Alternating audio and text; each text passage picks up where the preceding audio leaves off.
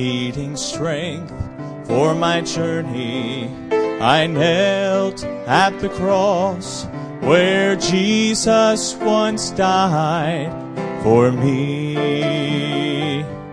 And I asked, Is this the place where hope abides? And this he said to me,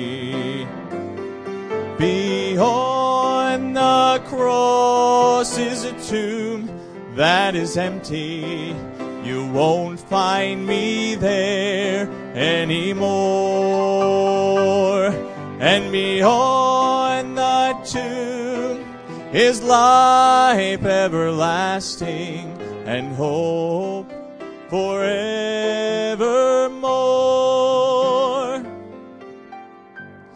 Then I sought reassurance and I went to the tomb, to the place where his body once laid.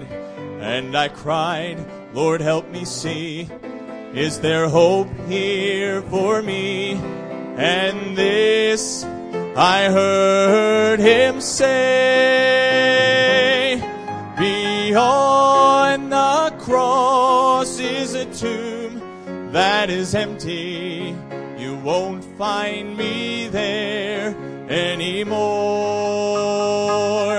And beyond the tomb is life everlasting and hope forevermore.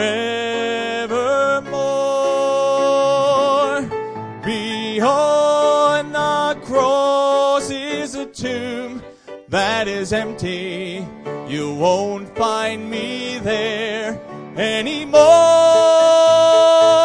And beyond the tomb is life everlasting and hope forever. Hope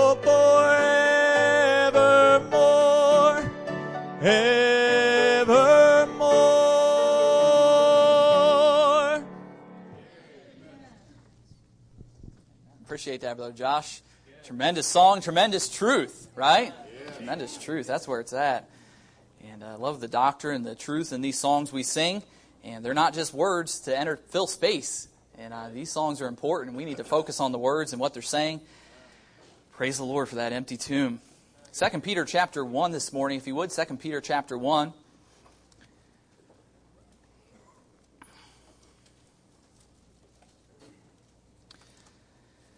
2 Peter chapter 1 uh, is where our theme for the year comes from.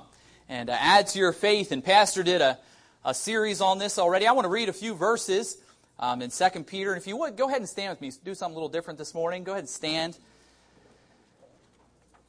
2 Peter chapter 1.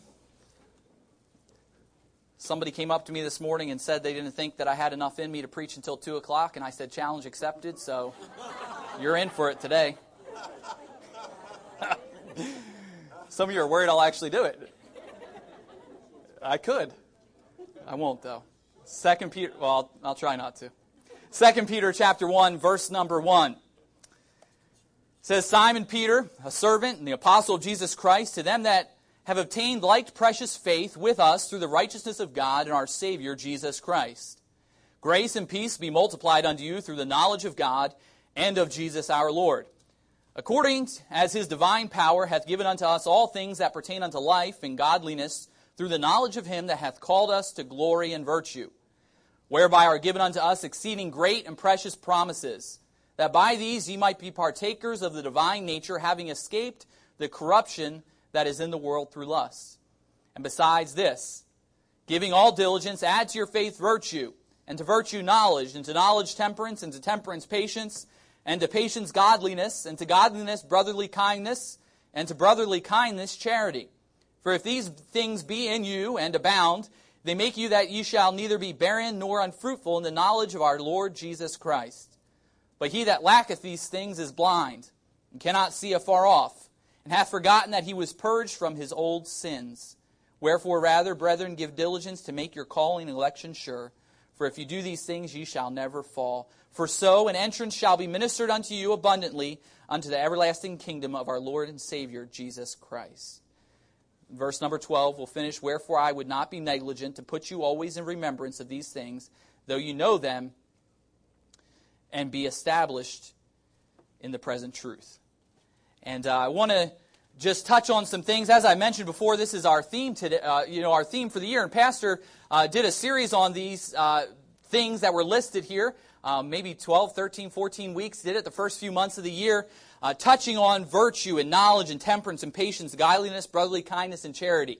And uh, he taught about how we need to build on those things. They're building blocks. And uh, and he went through those in great detail. If you want to hear those, they're on the website. You can listen to those. Today, that's not what we're going to talk about. We're going to talk about a little bit surrounding, a little bit of information surrounding these truths. All right? And so let's go ahead and look to the Lord in prayer. Father, we do thank you for today. Lord, we ask that you would be with our message this morning. Lord, that you would uh, help us to learn what you have for us. Lord, you've given me the thought that you have for us, and I pray, Lord, that I wouldn't mess it up. Lord, I pray that I'd simply be a mouthpiece for you, that I, you'd be able to get your message across clearly. Lord, most of all, I pray that you'd be honored in all that's done. Lord, I pray that I wouldn't try to accomplish anything in my flesh, but Lord, that it would all be in the Spirit. We'll give you the praise and glory for all you do this morning. In Jesus' name I pray. Amen. You may be seated.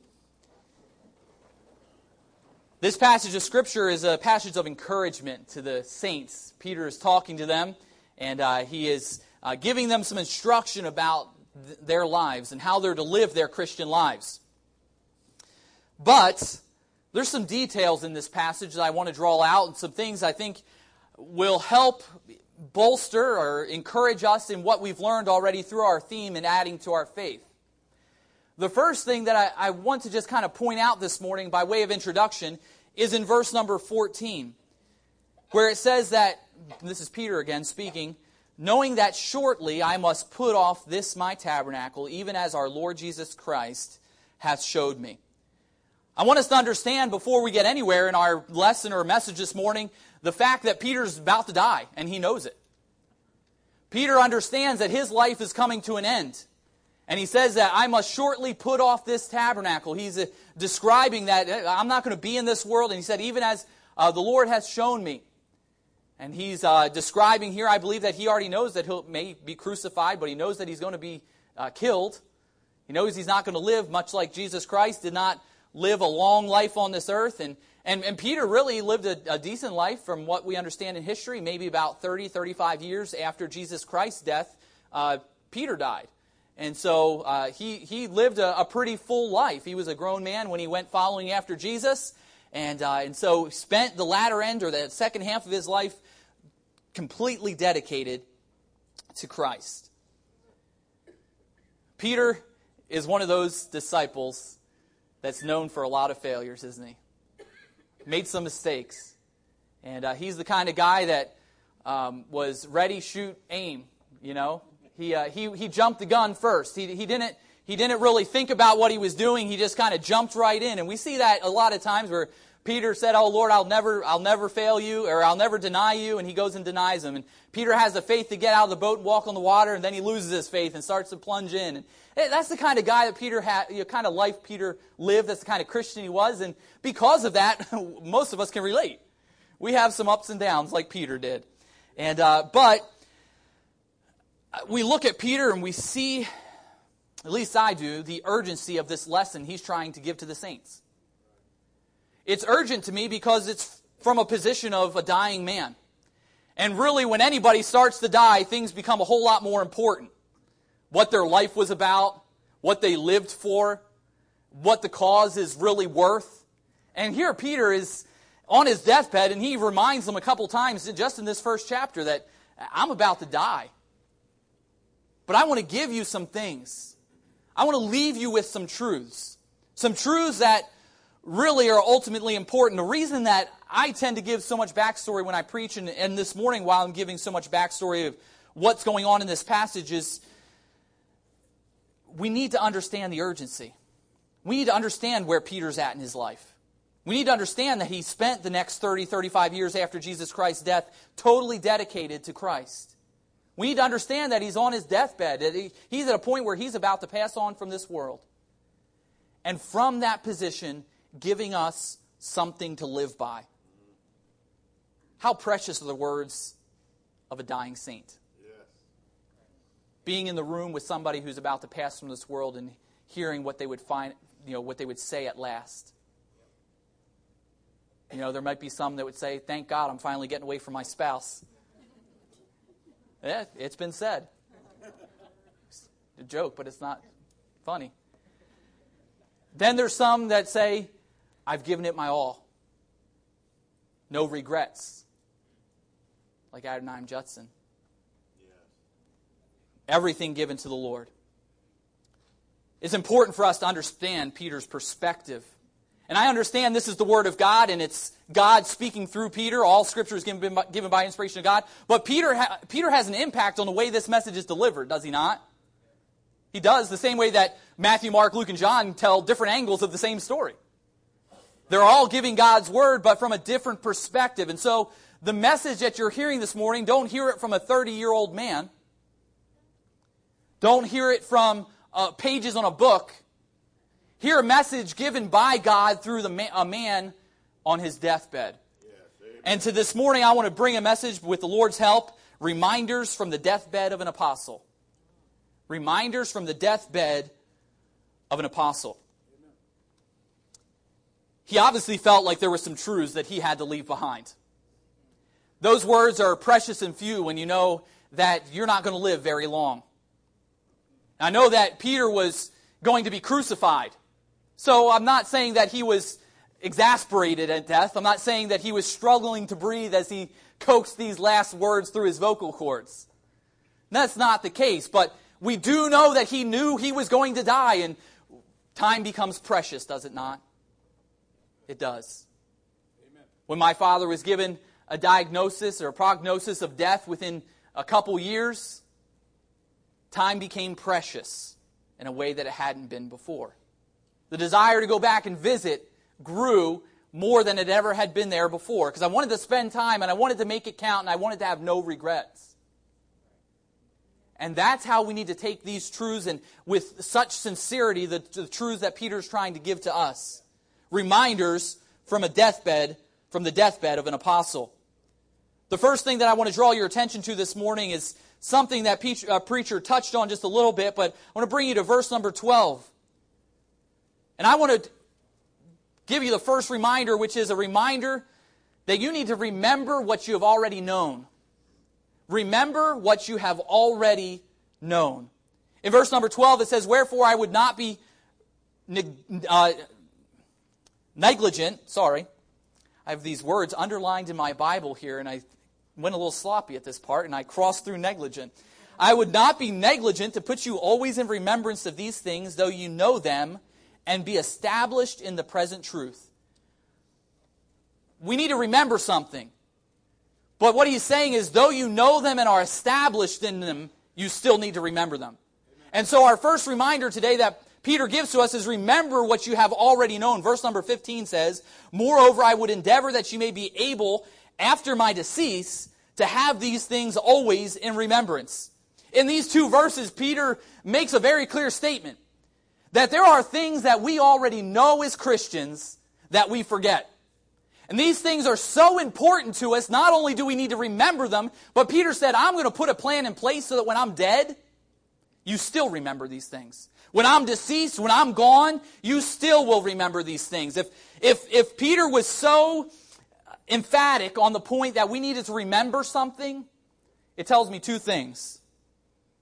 It must be easy to forget, and it must be important. It must be easy to forget and it must be important. So the truth that he's trying to give to us right now and what would come next, the whole principle of add to your faith is incredibly important. Right. What the theme that we have as a church this year is vital. It's a necessity in a Christian's life in order to move forward and to grow. Peter says you need to remember. It's easy to forget. And it's important. We often forget what we already know, don't we? I've been around some masters in my life masters of trades or masters of mechanics, masters of computers. And I've said before that they've forgotten more than I'll ever know. And that's the truth.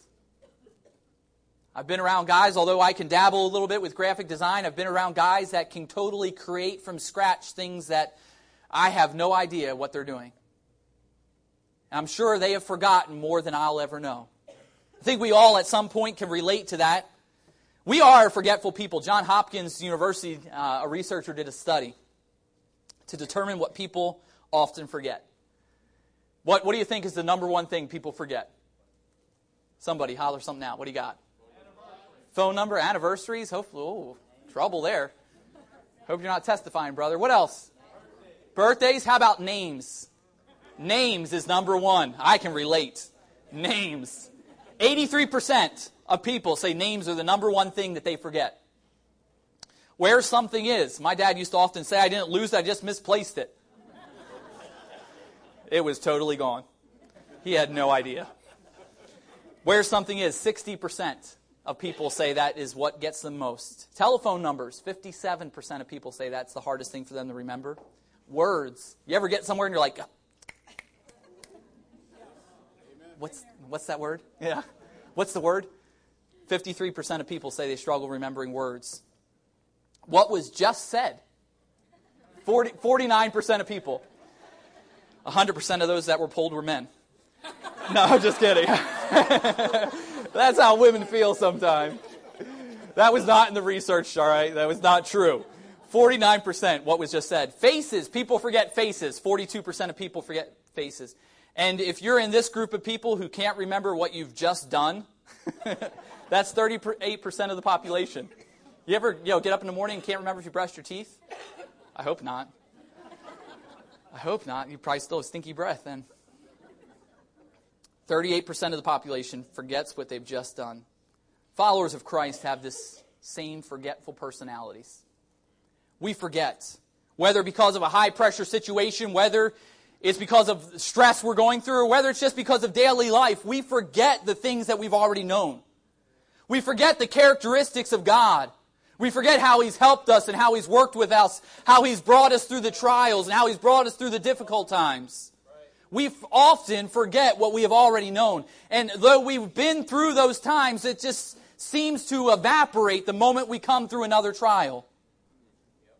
We seem to forget we are His children. We seem to forget what He's promised to do for us. We seem to forget His awesome power and His gracious love. We seem to forget. And because we forget, so often we try to overcome temptation in our own flesh. Because we forget, to add to our faith, we try to solve difficult problems through worldly wisdom. This seems like the right path. This seems like common sense. And we ignore the possibility that God is trying to take us down a path that is not our way. Because His ways are not our ways, they're different. On the hindsight or looking back after those decisions we've made in worldly wisdom, we can say, it's pretty obvious I made the wrong decision. Should have waited a little longer. I should have trusted God a little more. And that's why we need reminded. What we, we need to be reminded what we already know. That God's promises are true. That He is there to protect and He is there to guide. Psalm, the psalmist David, he knew this same principle that Peter knew.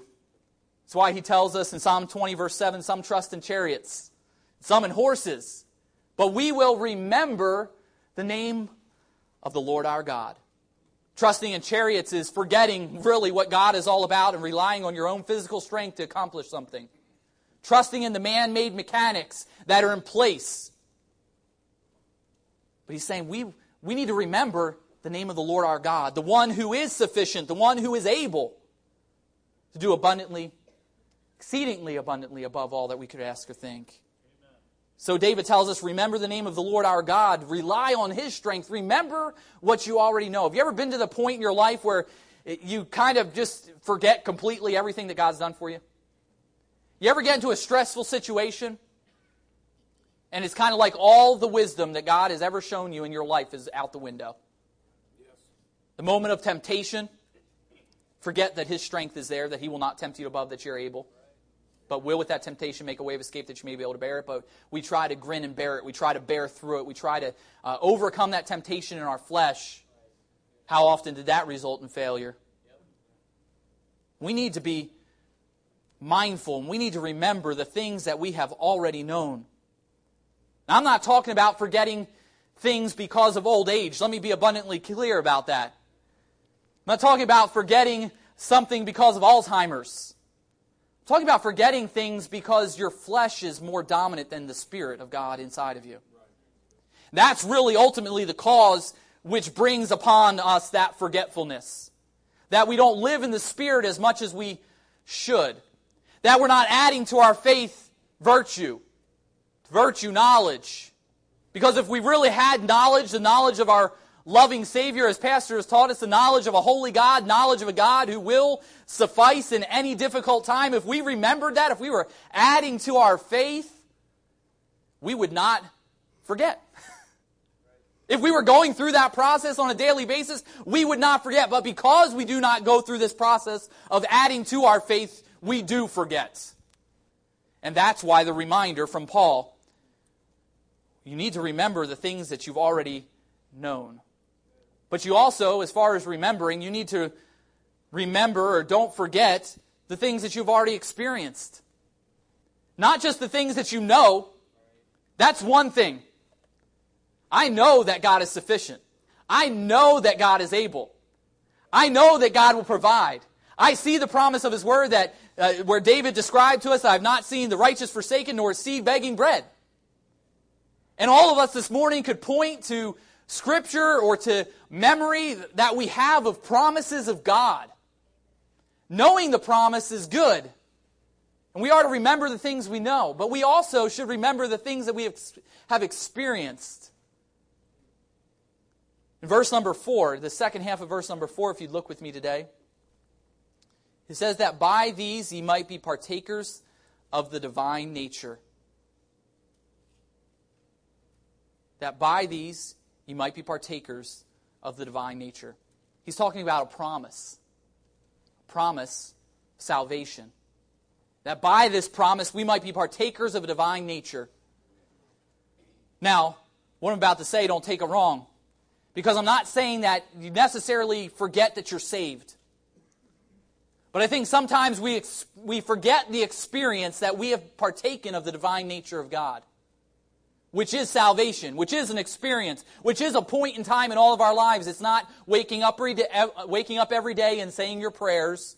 It's not the Hail Marys. It's not your religion. That's not the experience I'm talking about. Salvation is a one time experience where you call upon the name of the Lord to be saved.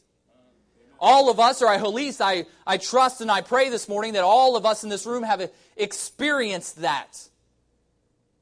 But sometimes we forget our experience. Now, again, I'm not saying that we forget that we are saved. Uh, we forget that we've partaken in the divine nature. We forget that we, well, we forget the joy of our salvation. It's really what it boils down to. We forget the joy of our salvation. And because we're so caught up in our flesh and the lust of the eyes and the lust of the flesh and the pride of life, the things that cause us to focus on the corruptible things of this world, because we are so often looking through our physical eyes rather than our spiritual eyes, we forget the experience of our salvation. The joy. Do you remember it? Do you remember accepting Jesus Christ? Do you remember what you felt, what you went through? Or even if you didn't feel something, maybe you were born and raised in church and you weren't saved from a, a corrupted, uh, evil, wicked, vile lifestyle. Maybe you were saved in church and praise the Lord for that, but do you remember the moment that your burdens were lifted as well? You should. Doesn't matter what your testimony is, we all had a burden, that burden was hell, and it all had to be lifted off our soul. For every single one of us, it has to have been lifted off of our shoulders. Do you remember that experience in your life? The joy that came at the moment that you experienced that? It's a wonderful feeling. Leading somebody to Christ and seeing their eyes light up. It's a wonderful thing to experience. But we forget. We forget that we're partakers of a divine nature. That power, that awesome joy. you know what? The thing for many is that we've forgotten the experience of salvation in our lives because we're no longer the Christian we were when we were saved. We're no longer the Christian we were when we were saved because we're not fired up about the things of Christ anymore. We're not excited about growth. We're not excited about learning. We're not excited, like, give me more, I want more, give me extra.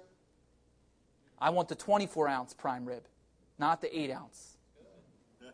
Get, I want it, I want it, I want it. No matter what avenue you're going to go down, you want more of it. Whether it's through the preaching of God's Word or through Sunday school or, or, or uh, learning from your personal study of reading books and listening to them preaching uh, outside of church, you just, you can't take enough of it in and you want more. But we've lost that. Somewhere along the line, so many Christians lose the joy of their salvation, lose that excitement. Amen. That's good. In 1 Peter chapter 4, just listen if you would. Peter's describing the saints who are adding to their faith. And because they're adding to their faith and because they're growing, he describes them like this. In 1 Peter 4, verse 4, he says, Wherein they think it strange that you run not with them to the same excess of riot, speaking evil of you. He said, Hey, Christians, you know what? The world's going to look at you a little funny now. When you start adding to your faith, when you start to remember what Christ has done in you, that you're partakers of the divine nature, that you have Him dwelling in you, and that you're adding to your faith virtue, and you're going through this process, when you start to do that in your life, the world's going to look at you and they're going to say, man, that guy used to come out partying with us. That guy used to talk like us. That guy used to look at the stuff we did. When we pulled it out of the shop at work, he would take a gander at it and make jokes and all. And now they're looking at you saying, hey, he doesn't live like he used to do. He, he's not living in rioting. It, it's not an, an excessive life. He's not partaking in the sin. There's something different about that man. Why? What, what took place in that believer's life is not just that they were saved, because there's a room full of saved individuals this morning. But what could a group this size of saved individuals who are adding to their faith accomplish? The thing is that we forget. We forget that experience, that joy, the desire for more. Maybe the desire's there, but it's really dwindled down. It's just not like it used to be. We've got to do something about this today, church. We need to start remembering the things we've already known. Secondly, the second remi- reminder from the deathbed of an apostle is we need to develop spiritual a spiritual mentality. We need to develop a spiritual mentality. Look with me in verse number 5, if you would. In verse number 5 through 7, it says, And besides this, giving all diligence, add to your faith virtue, and to virtue knowledge, and to knowledge temperance, and to temperance patience, and to patience godliness and to godliness, brotherly kindness, and to brotherly kindness, charity. Again, we don't have time to cover these nine different attributes, but I want to point something out. He lists these nine things that we're supposed to add to our faith. And then in verse number eight, he says this For if these things be in you and abound, let's say the next three words together. Ready, begin. They make you they make you. What does that say? It says it's a result of applying the nine things to your life. They make you. They make you. They make you. It's not, a, they could be there. You may abound. You may have fruit. You may have good works. No, it says they make you that you shall neither be barren nor unfruitful in the knowledge of Jesus Christ. They make you. Peter is not simply giving us a list of do's and don'ts. Now, follow along with me here. He's not giving us requirements that make you look like a Christian. But, and hear me out, that's mostly what we look for.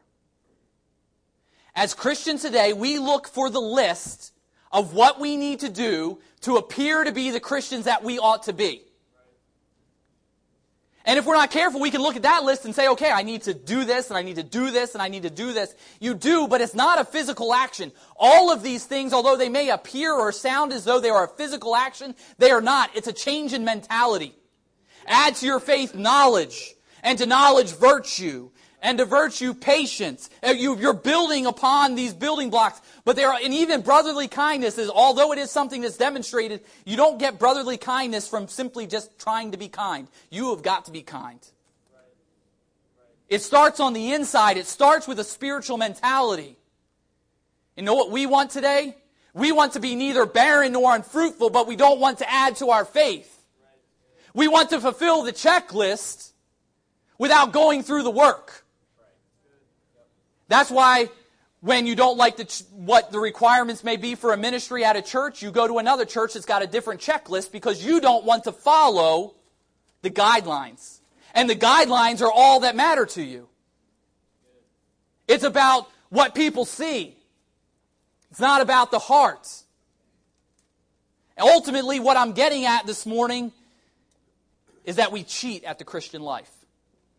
Rather than developing a spiritual mentality that views things through God's perspective, that uses wisdom, we develop, develop a spiritual look. We fulfill a role. That's why it's so hard to be modest. That's why it's a fight. That's why maybe even on occasion, Brother Josh has come to a choir member and said, Sorry, can't get in front of people like that. You see, there, there are things in our lives where we're just trying to squeak by as close to a ledge as we can to look the part of Christianity, but denying the power thereof. It's a dangerous place to be. And it's not a position where we're adding to our faith. When we come to church and put on a special outfit for church, and then go home and turn on Dancing with the Stars, and are okay with watching the immorality and are okay with watching the indecency and are okay with watching the worldliness and bringing it into our homes, then we're fulfilling checklists. We do not have a spiritual mentality. We're making the marks. I look like I'm adding to my faith virtue, and I look like I'm adding to my faith patience, and I look like I'm adding temperance. But in fact, we're just looking the part, but cheating ourselves out of the Christian life. I recall as a child, learning multiplication. Long multiplication. And I hated it. I hated school, come to think of it. But I was homeschooled, and you got your assignments at the beginning of the week, is how it worked. So mom would give you the assignments, and you'd have your notebook, and Monday, Tuesday, Wednesday, Thursday, Friday were all outlined. Every day you had to do your assignment. If you didn't get your assignment done for that day, you would lunchtime would come around, you'd eat lunch, you'd do your chores, then you'd be back at your school books. And you'd be there until you were done. Some days I sat there past dinner time.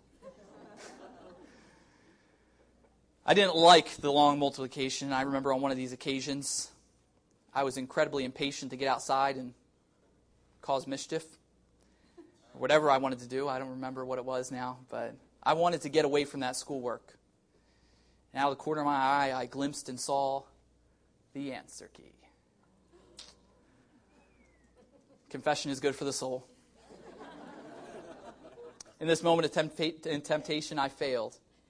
Picked up that answer key and I filled in the long multiplication answers. Came to mom to have her check my work. And I was busted. right away. Because she looked down at that multiplication and there was no work. Think about that answer key. Stupid answer key. It didn't have the work that I could copy out too. it just had the answer. What's up with that? Come on, Abeka, get it right if you're listening. All right? No, see, the thing is, uh, I just filled in the answer. When I got to mom, she looked at it and she said, ah, You're not learning what you're supposed to be learning. What we do a lot of times in academia is we cheat to get the answers to appear as though we've learned the material. In Christianity, we cheat to look good, to appear as though we're adding to our faith. But we never learn. we never learn. And here's the real kicker about that whole story is that as soon as I gave it to my mom and said, Mom, look at this, it was obvious to her that I had cheated. Here's where we live in denial. As Christians today, we cheat through our Christian lives, living in denial that it is obvious to those around us that we are simply playing a part. Cheating at Christianity. We do it. To some extent, we all do it. Because you know me by my fruit, and I know you by your fruit. And you can see where I fail. I can see where you fail.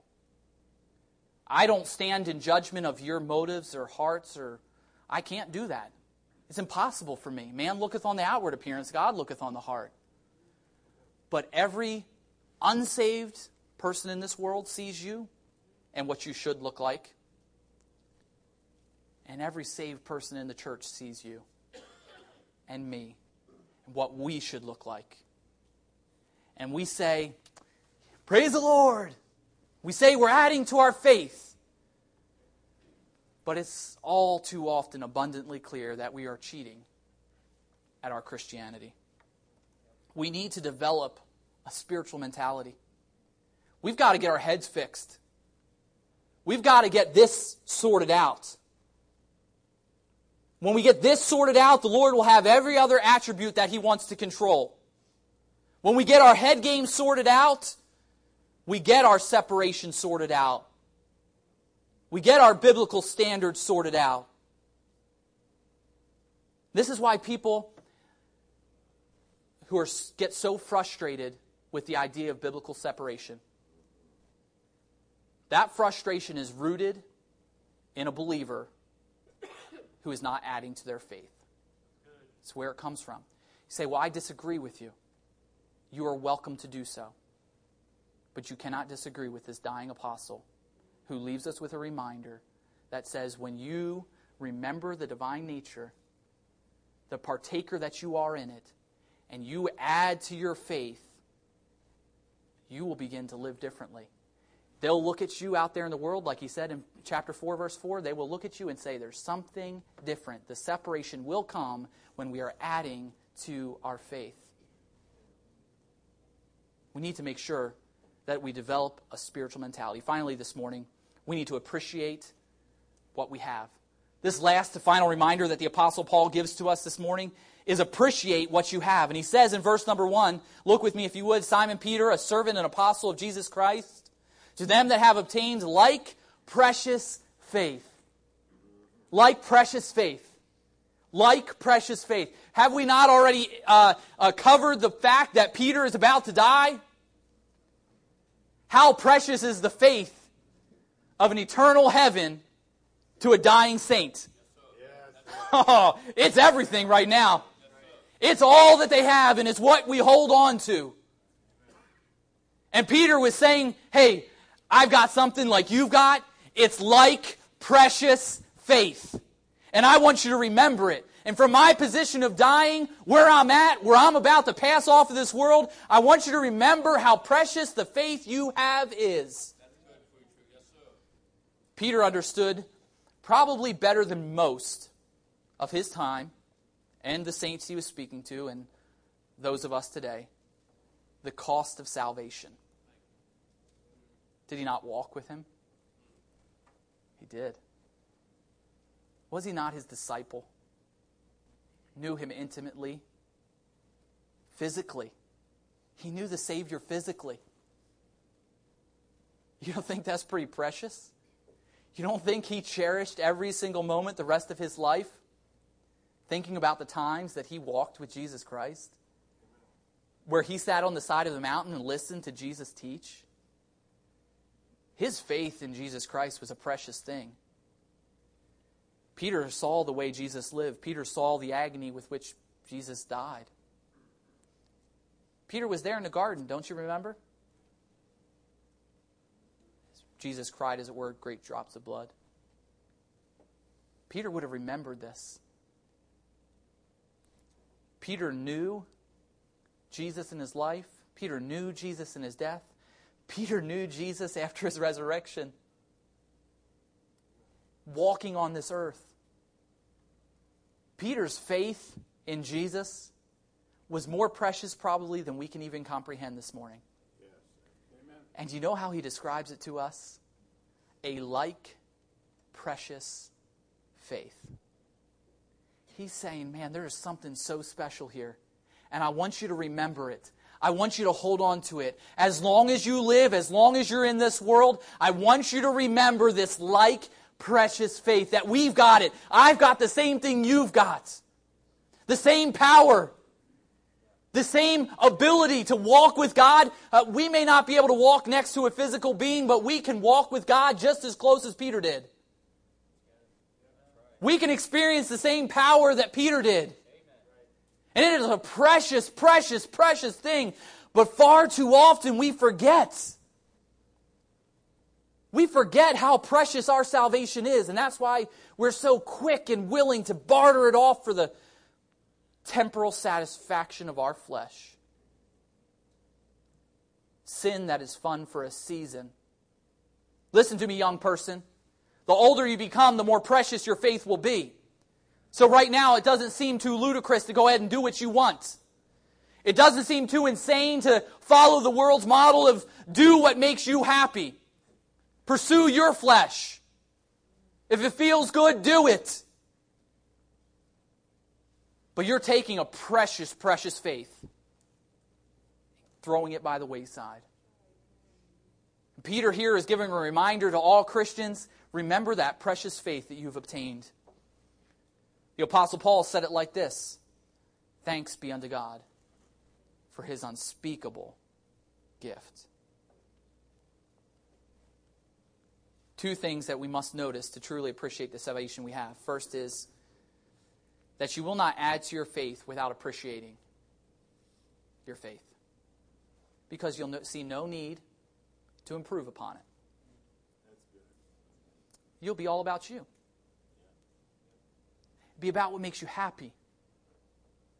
And that's why we're so quick to fly off the handle. That's why we're so quick to let our, our flesh rule the day. That's why we battle so much. Because we don't appreciate what we've been given. Often gifts are not appreciated for what they actually cost. The second thing we'll note, if we truly appreciate salvation, the person who truly appreciates salvation, listen, grows the most, knows the most, and becomes the most for Christ. I'm not saying that in a way to compare ourselves among ourselves, and doing so we become fools. But the person who appreciates their faith will grow the most. The person who appreciates their faith the most will grow the most. They will know the most, and they will become the most for Christ. Why? Because they will continue to add to their faith line upon line, precept upon precept. What did John tell us? He said, You're my friends if you do whatsoever I command you. The person who appreciates God says, God, I love you more than anything, and you've told me to do this. You've instructed me to add to my faith. You've instructed me to grow in my walk with you, and that is what means the most to me in this life. It's not my wealth, it's not my money, it's not my career, it's not my happiness, it's not my family, it's not anything else. The thing that matters most to me is my faith. It is the most precious commodity that I have, and because it is the most precious thing to me, that person is the person with that attitude is the person who will grow the most, who will know the most about God, and will become the most for Christ. So, a moment of reflection.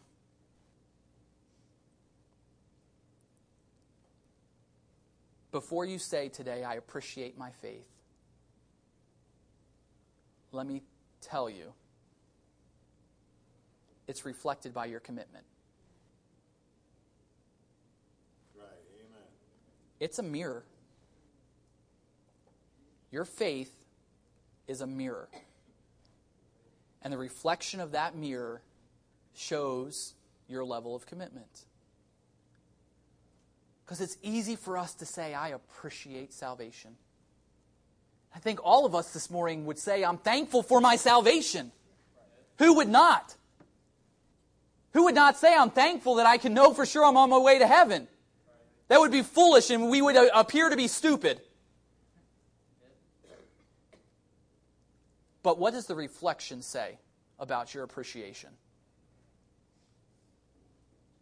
This hit me between the eyes.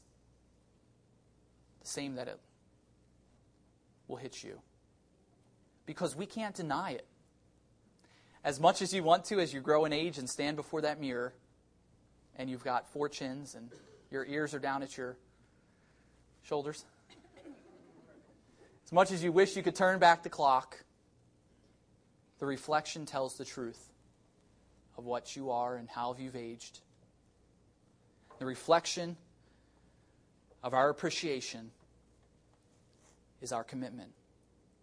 Some of you might say this morning, that's unfair. You can't judge people that way. Well, I don't say it lightly because it scares me probably more than it scares you, especially being the one standing up here giving this message.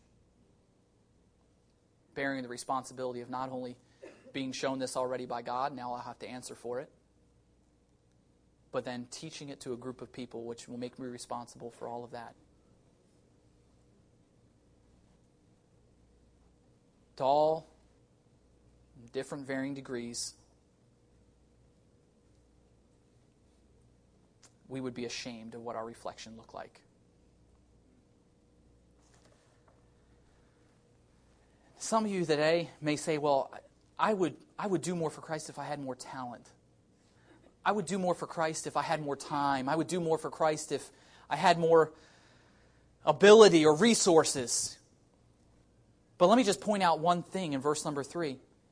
Because he says, according as his divine power hath given unto us all things that pertain unto life and godliness.